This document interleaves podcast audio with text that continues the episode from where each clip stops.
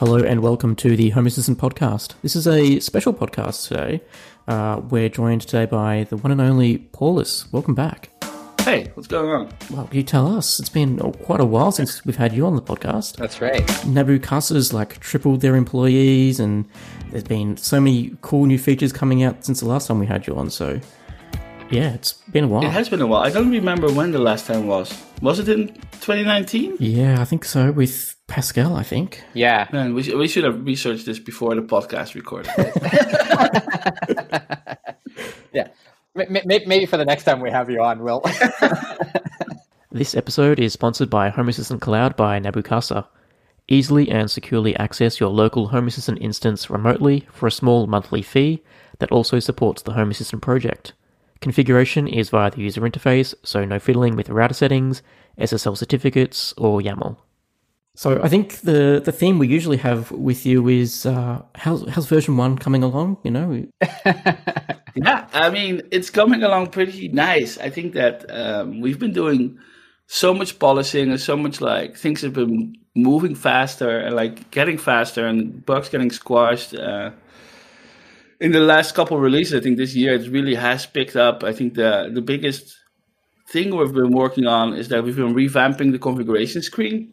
Yeah. So one of the things that uh, have been going on is that we, you know, at the State of the Union, I talked about like the how we grouped it into like inputs and outputs, where the inputs are the devices, the entities, your uh, the people, and your integrations, and the outputs are the scripts, the scenes, the you know the automation stuff, pretty much. And so we have regrouped the whole uh, configuration screen by those concepts. So there's like a block of like inputs, and then you have like the four tabs of like the integrations, devices, and we've been really working in the last two releases to really, and in 109 it will continue to really get those the inputs really solid. So we added logos. We have this thing called related items. So you like you click on a device, you see which config entry is part of it, which entities are part of it, in which automations it's used, in which uh, ent- uh, scenes it's used, scripts it's used. Um, Yeah.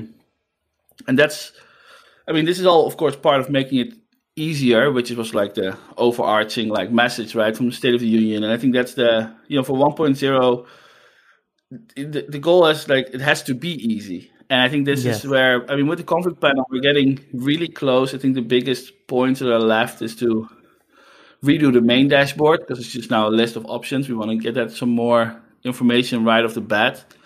Um, so it's easier to know where to like click. We want to integrate the supervisor panel into the configuration screen because right now, especially now that it's renamed to supervisor, people look at like why is there like a, a panel on the, in my sidebar called supervisor, which everything it does is related to settings, right? So it Yeah. should be in there.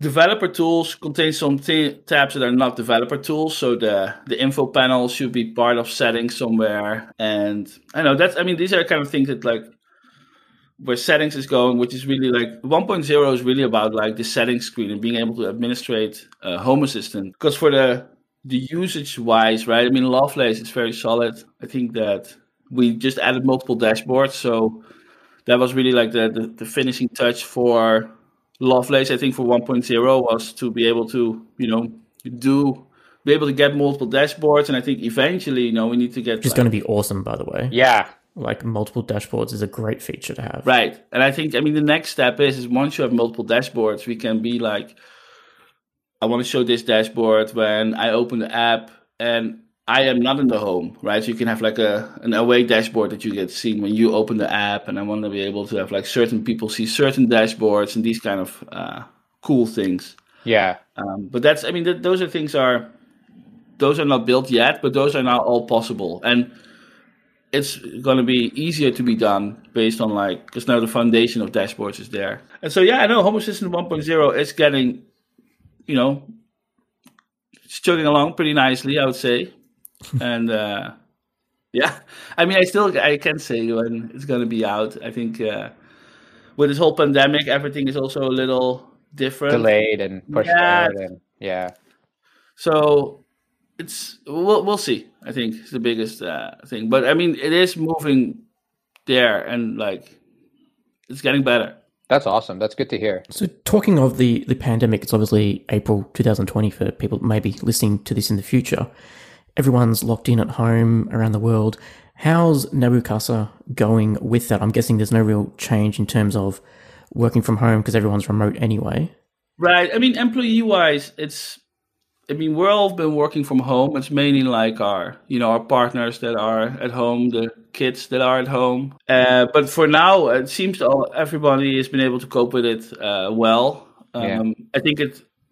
We haven't seen the numbers. Like it's too early on, so we don't know how like the people supporting the home assistant project through Nabu is going to be impacted, um, mm-hmm. right? Because obviously, when the economy is shrinking and we're all at home, right? Like, who needs a remote UI when you're at home?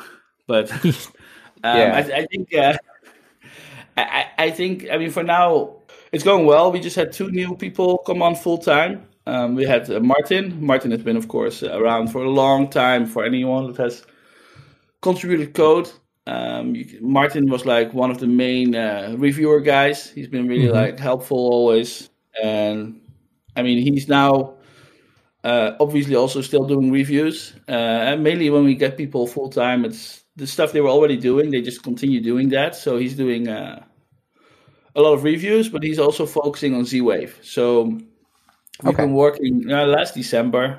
Um, I visited. I was in Denmark because my uh, in-law, uh, in-law, my wife is from Denmark, and so I was visiting my in-laws. And then I also stopped by uh, Copenhagen, where uh, Silicon Labs is with the Z Wave office. So I stopped mm. and talked to the Z Wave people. And, you know, they were really, uh, you know, friendly. They were they liked Home Assistant. Uh, some of them used Home Assistant, and you know, they want to get Home Assistant like on board to get like a certified Z Wave experience. Okay. Um, and you know, not too long after that, like in the beginning of January, um, Silicon Labs announced that a lot of the protocols of Z Wave, like the, the things that were first held by Silicon Labs are now being donated to the Z Wave Alliance. So Z Wave mm. is opening up more. With the goal also that eventually, like, you know, we want to get Open Z Wave, be able to get Home Assistant certified by using Open Z Wave as a uh, library.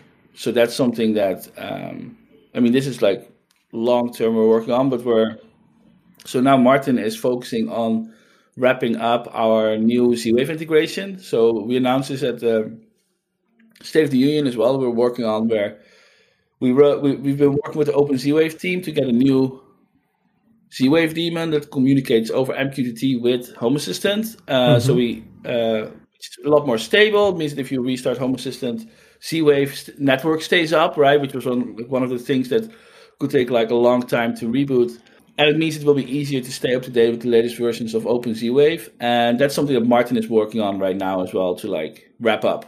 So will that be a separate like like a system running alongside Home Assistant Core? Like you mentioned MQTT, so yeah. does that mean every Home Assistant instance will need an MQTT broker somewhere in the back end? Um, yes, if you want to use Z Wave, you will have to use MQTT, um, mm-hmm. and so I mean for for Home Assistant, it's easy because we have the add-ons, right? So there will yeah. be a, an Open Z-Wave daemon, which is an application, of course, and the MQTT broker. Both of them will be ha- um, add-ons, and so we have this uh, auto discovery stuff and add-ons nowadays. So mm. like the moment you install right now already the MQTT broker, it can configure, it will configure Home Assistant. So the same thing will be happening with Z-Wave, right? And I think the my goal is that if you plug in a USB stick that is Z-Wave compatible we ask the user, "Do you want to set up Z Wave?" and then we do everything. Like it's just done. Right. So so kind of like a just an easy like wizard next next finish go. Right. Like you don't have to go in find the device name, exactly all that stuff in. Okay, that's awesome. Yeah. yeah. So that's the goal, and that's like I mean that's that's what Martin is working towards, right? He said like being able to just plug in a Z Wave stick and get it going. Yeah and then this infrastructure of like mapping like USB sticks to add-ons and integrations and all that stuff, we want to do the same thing for Zigbee. Yeah, um, Zigbee is of course a lot more mature already. Um, we have a great team working on that, but that's something once we have all these pieces linked up where we can say, hey, this add-on and this integration, then why not do it for other stuff? Yeah. So how do you see how do you see like w- at some point do you see more importance or, or more priority given to Z-Wave versus Zigbee versus because Zig, Zigbee for those who don't know Zigbee is fully open uh, as a standard and so on. Z-Wave today is still pseudo licensed, right? So I think well the, the thing with Z-Wave the problem they that like the, the licensing part was that there was only one manufacturer of chips. Yeah. And obviously that's one of the reasons why a lot of big vendors are not using it because if that one manufacturer would increase the price then you have nowhere else to go. Yeah. Um, and this is something where z-wave is like trying to get something going with like opening up like parts of their stack.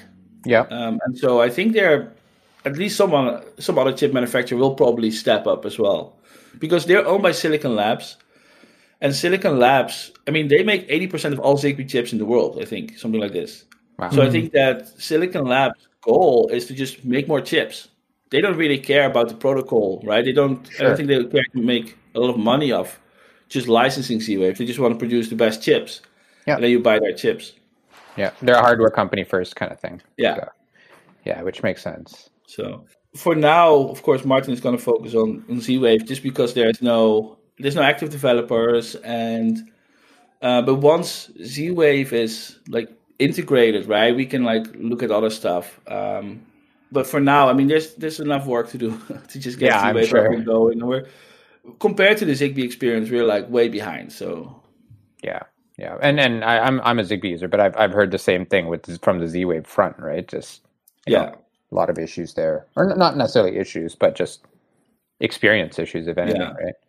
No, yeah, I, am a I'm a Zigbee uh, user as well. Yeah, so. yeah. So well, that's cool. So, I mean, one of the other things we, we kind of wanted to talk about was was uh, the elephant in the room, where um, so so there there was a blog post that came out, Paulus. I'm not sure if you wrote that or, or one of the other uh, one of the other guys wrote that, but basically uh, around moving to the UI for adding devices, right? Um, right. I, I know there. Uh, I saw a lot of stuff, Twitter, Facebook, the works, right on on the internet as a whole, um, around around. Um, you know, there there. Uh, it sounds like there might be some misconceptions, and and maybe we, we can clarify why you're taking that route and and kind of the, the logic behind those decisions, right? Right. Uh, yeah. So this uh, ADR ten um, mm-hmm. Architectural Decision Record 10. Uh, this is how we make uh, kind of like set up like new rules for the Home Assistant organization for contributions. Um, this all happens in the architecture repository.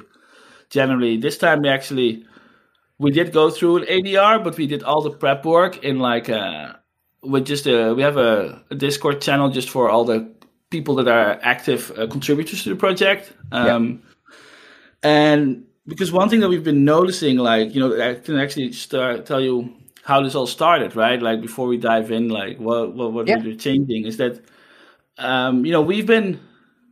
I mean, actually, to if we want to start at the very beginning, we have to go back to 2017.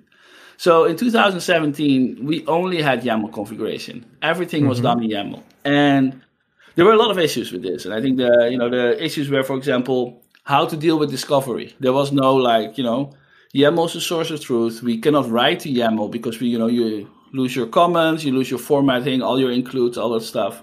Yeah. So we would discover things, but then the moment you had to configure it, you couldn't because it was discovered. There was no config. Then you had to actually add it to your configuration yourself, and then you had to go to discovery and say ignore this. Yeah.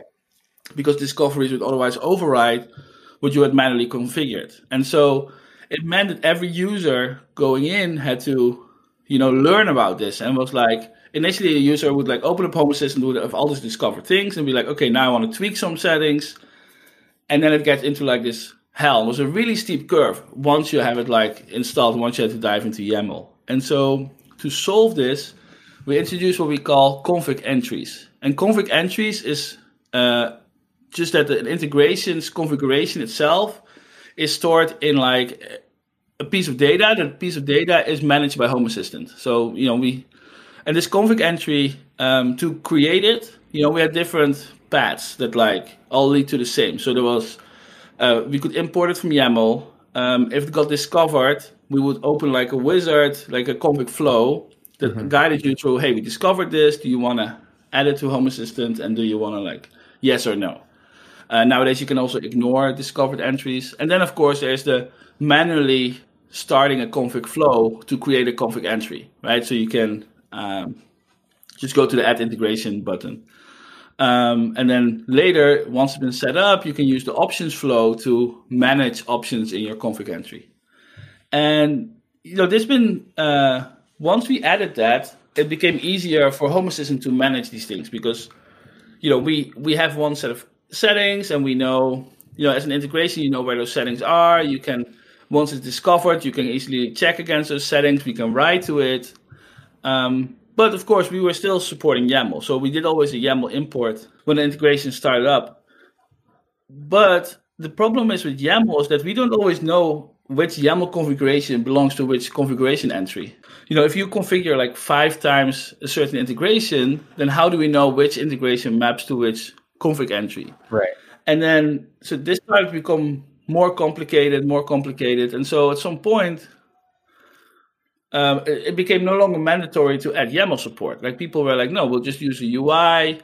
Um, because there's certain authentication methods also that you know it doesn't work with YAML. I think the the biggest example is, for example, you know, take Ring. To yep. log into Ring, you first put in the username password, and the second step is that you need to put in a two-factor authentication code. Yeah. So if this was done in YAML, you would have to put your username and password in uh, in YAML, and then we would have to show a UI anyway, right, to get you the two-factor authentication code, and then like you can continue and like, but you still had your configuration, your username and password in your YAML. Yeah. Now with our config flows, we are able to not even store your username and password anymore because we take your username and your password, ask for your 2FA code, then we get a set of tokens, and we don't even store the password anymore. We just store that token, that little piece of information. Um, and the other thing was something like the the Philips Hue hub, right? The Philips Hue hub had uh, you have to press this button on your hub for it to get configured, and it also right. meant there was already a UI flow for that as well. And so these config entries, I mean, this evolved over time, right? Since uh, so I think beginning of 2018 we introduced config entries, and this has been like growing and growing. And so at some point, what started happening is that certain big integrations, uh, integration with a lot of options, or integrations that are like very complicated with a lot of moving parts, like a UniFi, um, decided to like, well, I don't want to manage all the the YAML in anymore because it's very complicated. Because YAML gets loaded, we have to map up all the options, write down, write all the options to the config entries then low, then apply those options while we're running, etc. And so they decided, like, I don't want to maintain this. Like, I mean, these are volunteers, and so these one they decided, like, well, I'm, I, I want to drop the YAML, and then we're like, okay. And so they dropped the YAML, and then we got like shitstorms. And so each time we had a integration say, hey, we don't. I'm going to stop maintaining the way that you can configure it through YAML right. because the UI experience is just a lot better. People will be angry, and you know, at some point we decided, we realized that as the Home Assistant organization, as by not having clear rules, we were opening up our contributors to these shitstorms, right? Because if these contributors just say, "Hey, I just follow the rules, blame them," mm-hmm. then you know we the, the, the organization gets the blame, and not like these individual people that are doing it in their spare time. And you know, we saw comments like from maintainers that are not willing to make certain changes because you know they would get personally attacked, and right. that's when we realized that okay, this is wrong. We need to protect our contributors. They are like you know this is our whole project is built. You know the majority of the people are contributors. They're people doing this in their spare time, and if we cannot protect them, then like there's something wrong, right? Like this is mm-hmm. not good. And so that's where we decided, in collaboration with like all these contributors, to uh, create ADR 10. Right. And so with ADR 10, the thing that has changed is that if an integration, so there's, there's first in the ADR 10 we lay out there's like seven different types of integrations. Integrations that communicate with devices, integrations that communicate with services. Um, devices is Philips Hue, Services could be Spotify or Ring, which through the service you talk to uh, the device. device, but it could also be like a, a weather API or something like this. Yep. There are integrations that communicate with like transports. So an MQTT is a it transports data, but it doesn't tell you how to like you know you have to write your own protocol on top of it. Yeah. So you know MQTT is an example of that. Um, then we have integrations that take data that's in Home Assistant and process it. So there's like the stats or the uh, derivative integrations, the Bayesian sensor, uh, these ones. Then we have integrations that do control, so that help with control. So there's scripts and there's scenes. And then, of course, we have the automation integration. So the automation one where you can write your own automations. We have the alert one, the device sunlight trigger integration. Um, they're very specific use case integrations. And in ADR 10, we say the first two, the ones that where you communicate with devices and the ones where you communicate with services, those will no longer be uh, configurable through YAML. And so Right. it means that moving forward, we will no longer taking any contributions of integrations that uh, are that have YAML as a config option or like a. Yeah. It can only be configured through the UI. All the other ones, though, we've developed also in the beginning of this year a new way of how we configure things. So this was really based on our experience with Lovelace, where for the people that are not familiar, in Lovelace you can have two different ways of configuring Lovelace, either through the UI or through YAML. And both options have like, you know, for the YAML we have a reload option. So the moment you change your YAML, you hit reload in Lovelace and you get the latest uh, data without restarting. Yep. Or if you make it to the UI, you don't have to restart at all. And with Lovelace dashboards, you can even per dashboard pick it's a YAML dashboard or a storage dashboard. So that way you can Cool. you know you can experience your storage and then write it to YAML when you're doing more advanced stuff or whatever, right? And so we actually extracted a set of like reusable helpers out of this. And we've been applying it to a lot of integrations. So all the input integrations, input boolean, text, date, uh, number, they have all now the same approach. So all these integrations you can control through the UI, uh, or you can manage through YAML Right. you look at like and you can reload them as well so we just introduced a new dashboard for the ui uh, part i think 108 maybe 107 where if you go to config you go to automations and you click on helpers you can like add these helpers um, Yeah. And this approach is actually what in adr 10 is also decided we're going to put it's going to like the goal is to add this to all the other integrations mm-hmm. right? So it's a way where you can manage it both through UI, both through and through YAML. And I mean that's pretty much ADR 10 in a in a nutshell. Right. So, so I know, I know there was there, there was a lot of flack around uh, power users, where the power users feel like they're losing control over, you know, b- basically building some kind of a pipeline, running it through there, what, what, whatever that is, or or just the ability to kind of keystroke do stuff, right? So, I, I- I mean, most of the stuff, like you said, through this kind of a flow will end up in the in the dot storage uh, folder. It'll be stored in there.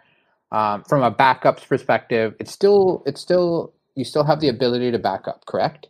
Right. I mean if you you need to back up the storage directory anyway when you make a backup Yeah, because it contains your users, your the the hashed passwords, right? Like if you want to have the same users, the same uh, there's a lot of settings in there. Like your entity IDs are mapped to like the, the, the internal codes that we get from the device and services.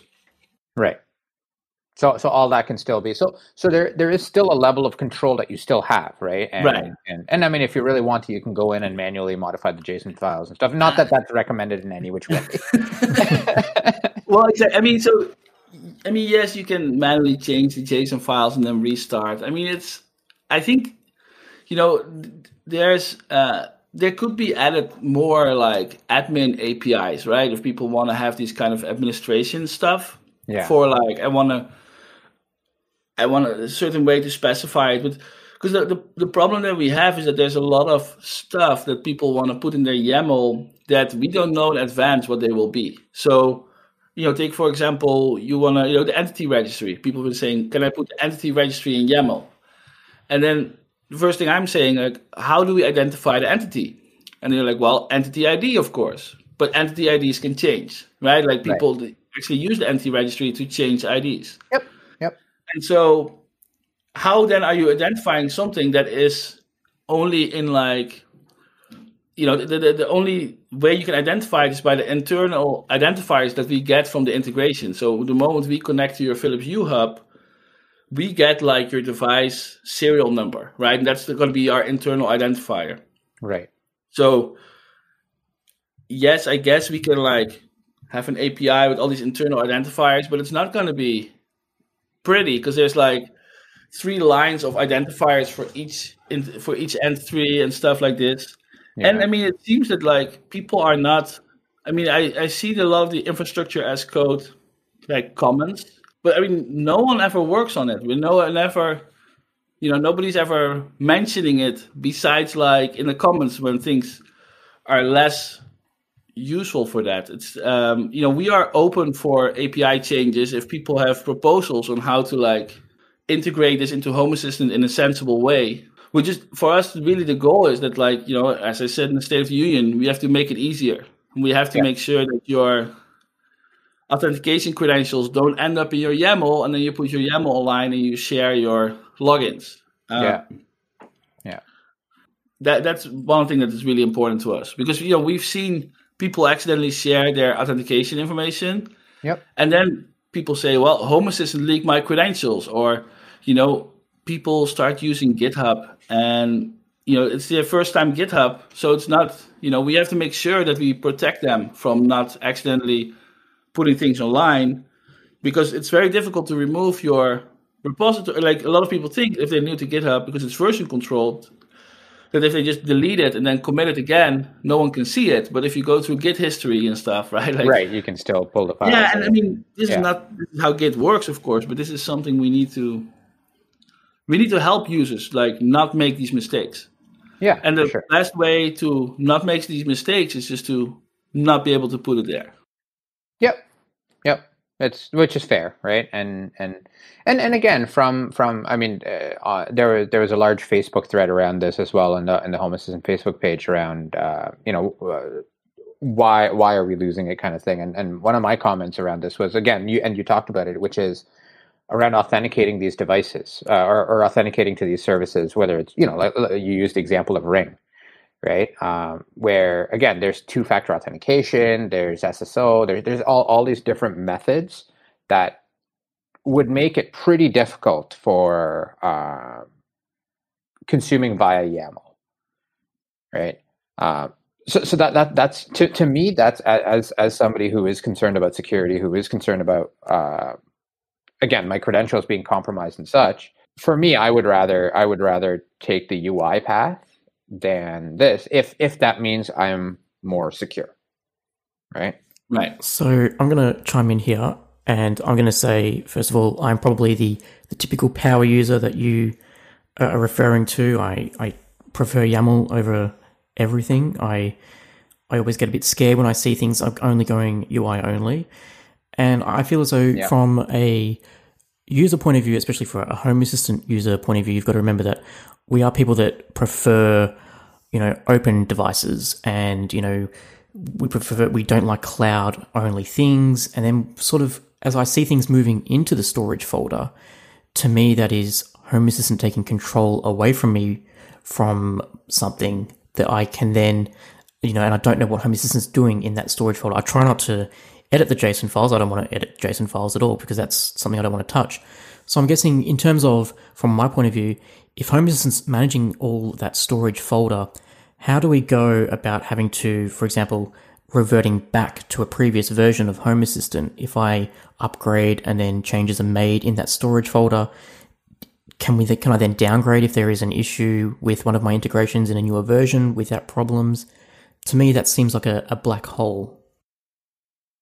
Right. It's uh so generally what happens right now in like our if we go look at I mean the the storage folder contains many different pieces of information, and it's like cache, like it's like we store the entities and these kind of things, and it's um, you know if you look at like downgrading, the biggest uh, the way we write our code is that older versions won't crash if they find new keys.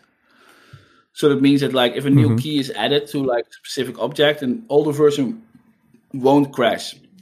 One thing that can happen is that you know with config entries you don't have any breaking changes anymore in the configuration format, like ever, because Home Assistant owns a configuration object. It means that an author of an integration is responsible for migrating if they have like breaking change and generally there doesn't have to there doesn't happen to be many breaking changes anymore i think the one breaking change just happened in, I would say it's called AirVisual. But anyway, this integration initially had one config entry for all the different like locations you want to track.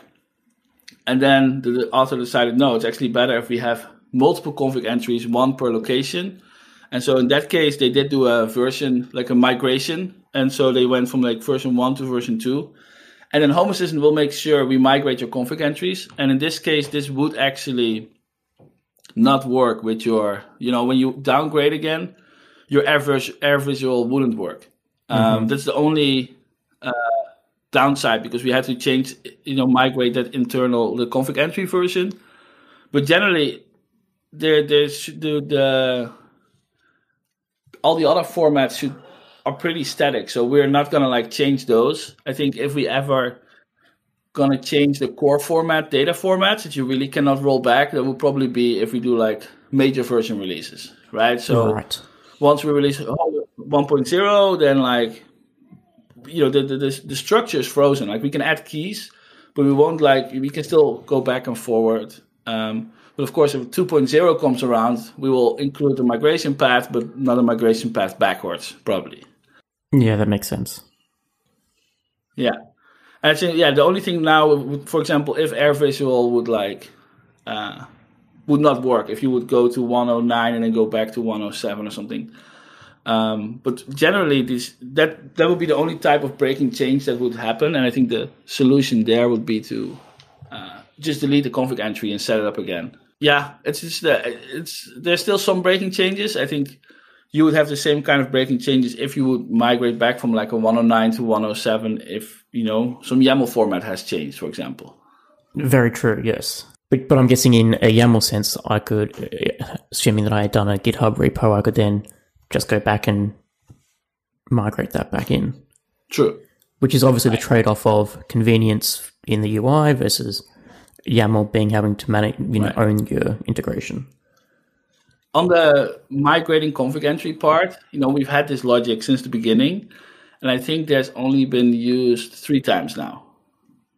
So it's like very, very rare. Mm, right. Generally, like we just get the authentication, and then you know the rest is you can be happen through an options flow or whatever. There's very seldom that there's a need for config entries to uh, to be like migrated. Right. And so we're seeing a lot of integrations now sort of, you know, like you're bringing in scene editor and, you know, the automation builder that can also have, you know, both YAML and the UI. With ADR 10, are you solidifying that YAML in some form or how it is moving forward will be here to stay? You're not going to eventually get rid of the YAML automations, for example, or the YAML scene builder. Right. No, those are those are not going to go away. I think I mean th- this is also something I mentioned at the State of the Union when I, you know, there's a whole section in the State of the Union where I talk about sharing, and you know, we know sharing is super important, and like it's something that drives a lot of our community, and so anything that is meant to be shared will also remain to be done in YAML, but it's also going to be possible through the UI. So mm-hmm. it's a choice, and so because right now there's going to be a set of users that just don't feel comfortable with Git, GitHub, these kind of things. And so for them, sharing that that sharing is just not really an option. And so these people can still look at peop- other people that have shared their YAML. And actually, if you go to the automation editor, uh, you can actually turn on YAML mode. You just see the automation as a YAML, and you can paste in like automations that you found on the internet. Um, and that's, that's cool. something. Well, actually, I have to I don't know if you can do it on the full automation or just per automation block, like per trigger or condition. We did have a contribution for it, but I don't know if it went through. But I mean, that is the goal. That like you can with Lovelace as well. You can like, hey, I want to see my whole Lovelace configuration that I manage through storage as YAML in the front end. You know, that's possible too, and so you can still paste in stuff. But uh, you know, having it just be done in YAML, that's not going to go away. Like that's that's a really valuable part of like what Home Assistant is, and I think that's I mean that would be silly to remove. Mm. Yeah, and and that's kind of key, right? In terms of all the stuff that's that's all the conversations that are happening. So yeah, and I mean that is why we also added these uh, collection helpers that allow us to have both YAML and storage-based uh, automations. Well, actually, we don't use it for automation right now. We use it for like the input boolean, input date, input text.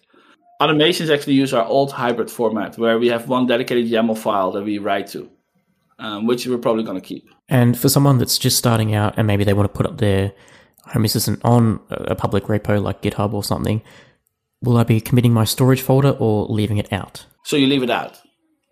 So the storage folder is not something that you need to share. Um, because that's it doesn't contain your automations, it doesn't contain your scripts, it doesn't contain your scenes. Like all that stuff will be in your YAML.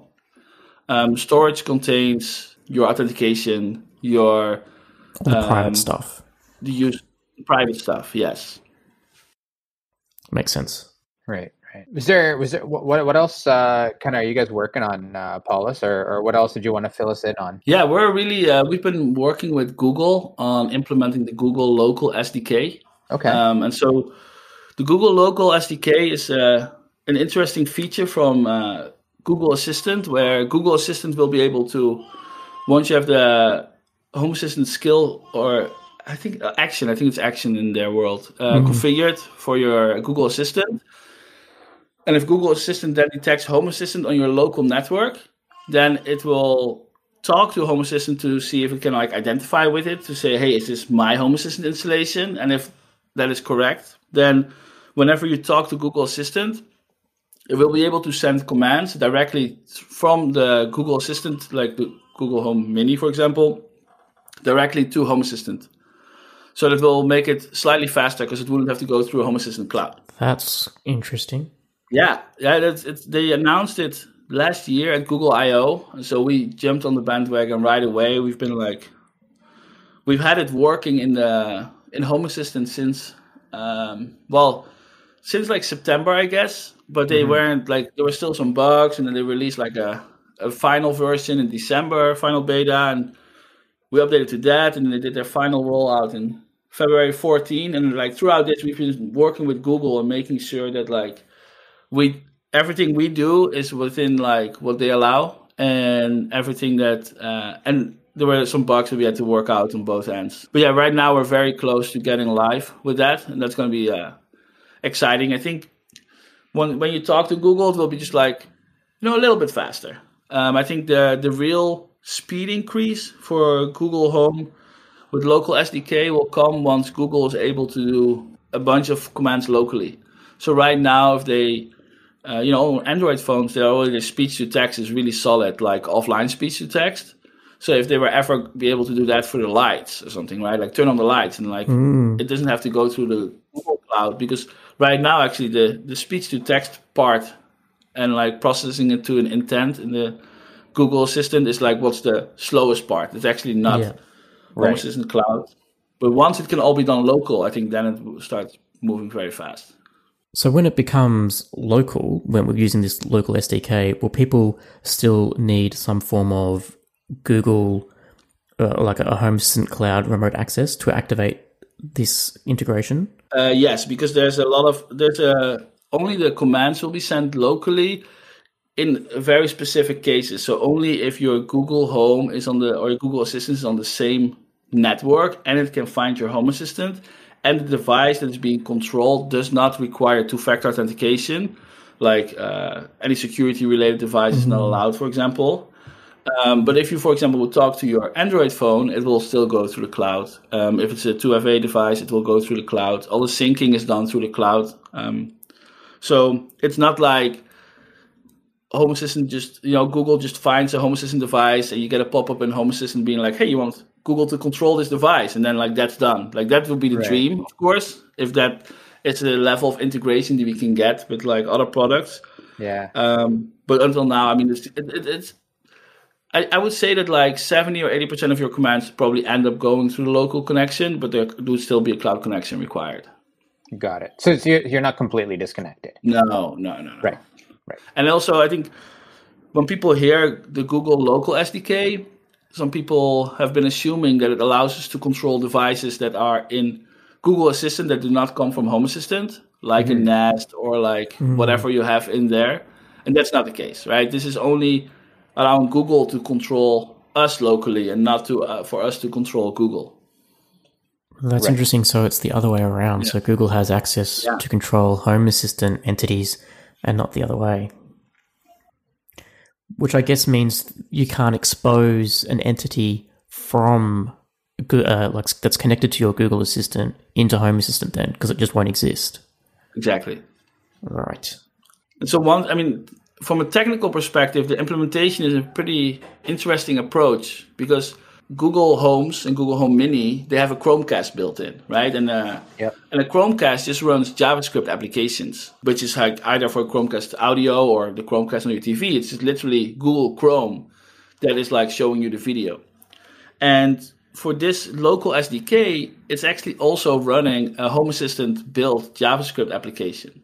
So we wrote a small JavaScript application that is able to communicate with Home Assistant, and then your Google Home will just spin up this like JavaScript application running on the device, which is it's kind of crazy, but it's cool. It works. So, That's cool.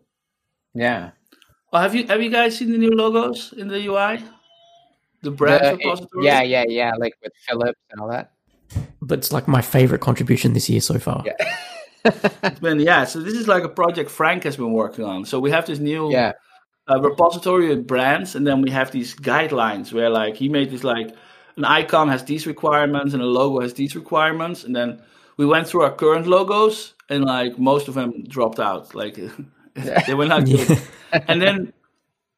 it- it- you know the the cool thing is, is that you know because this is how of course like we just crowdsource this repository so we build out like this continuous integration so frank made sure that the guidelines we have is automatically checked when people make contributions Right. so it means that the contribution just has to be reviewed. Like, hey, is this the actual logo? Is this the actual, you know, icon? sure. Um, but after that, we can just merge it. And so we put out this repository, and then Frank created issues for all the logos that were missing. And then there's been like five people that have been like hacking on it, like like crazy. And so within the last few weeks, we've been like all the the, the most logos have been filled in right now. And it's also it, you can see it like it's funny because Frank was like, "Oh, I kind of generated my own uh, Hacktoberfest because we have been seeing so many pull requests." Yeah. So just to kind of like give an uh, indication, in the last two weeks, we've merged 1,200 pull requests. wow. Wow. That's crazy. Yeah, and then I mean the normal. Normally we are around like uh, 600, so that's like it's double the amount. Wow. Yeah. Yeah, like I'm a r- really big fan of this. Like, I think this is going to make the UI in Home Assistant a lot more user friendly. Just a, a little change like this is a really cool feature. Yeah, it it, hel- it helps so much with like discoverability. I think the the next step is that we start adding. Uh, I want to uh, create like a device database, and so the first step would be to allow people to upload photos for devices locally. But then the next step would be that people could share those photos that they use for their local devices with like the community. So that way we can once devices get discovered, we already have like photos of each device that kind of pop up in your UI just to make it easier to scan uh, a list, for example, to find a certain device or something. Yep. That's cool. So then I could be looking at a That is light bulb cool. and go, all right, yeah, I have that light bulb. Matches that. That's the one I want. Exactly. Yeah.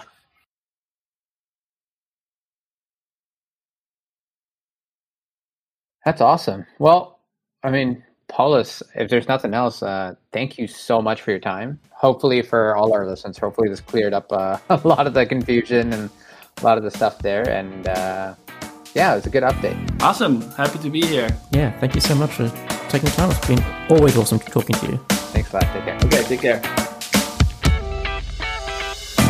If you want to share your Home Assistant journey or come on as a guest, reach out to us at feedback at hasspodcast.io. That's H A S S podcast.io.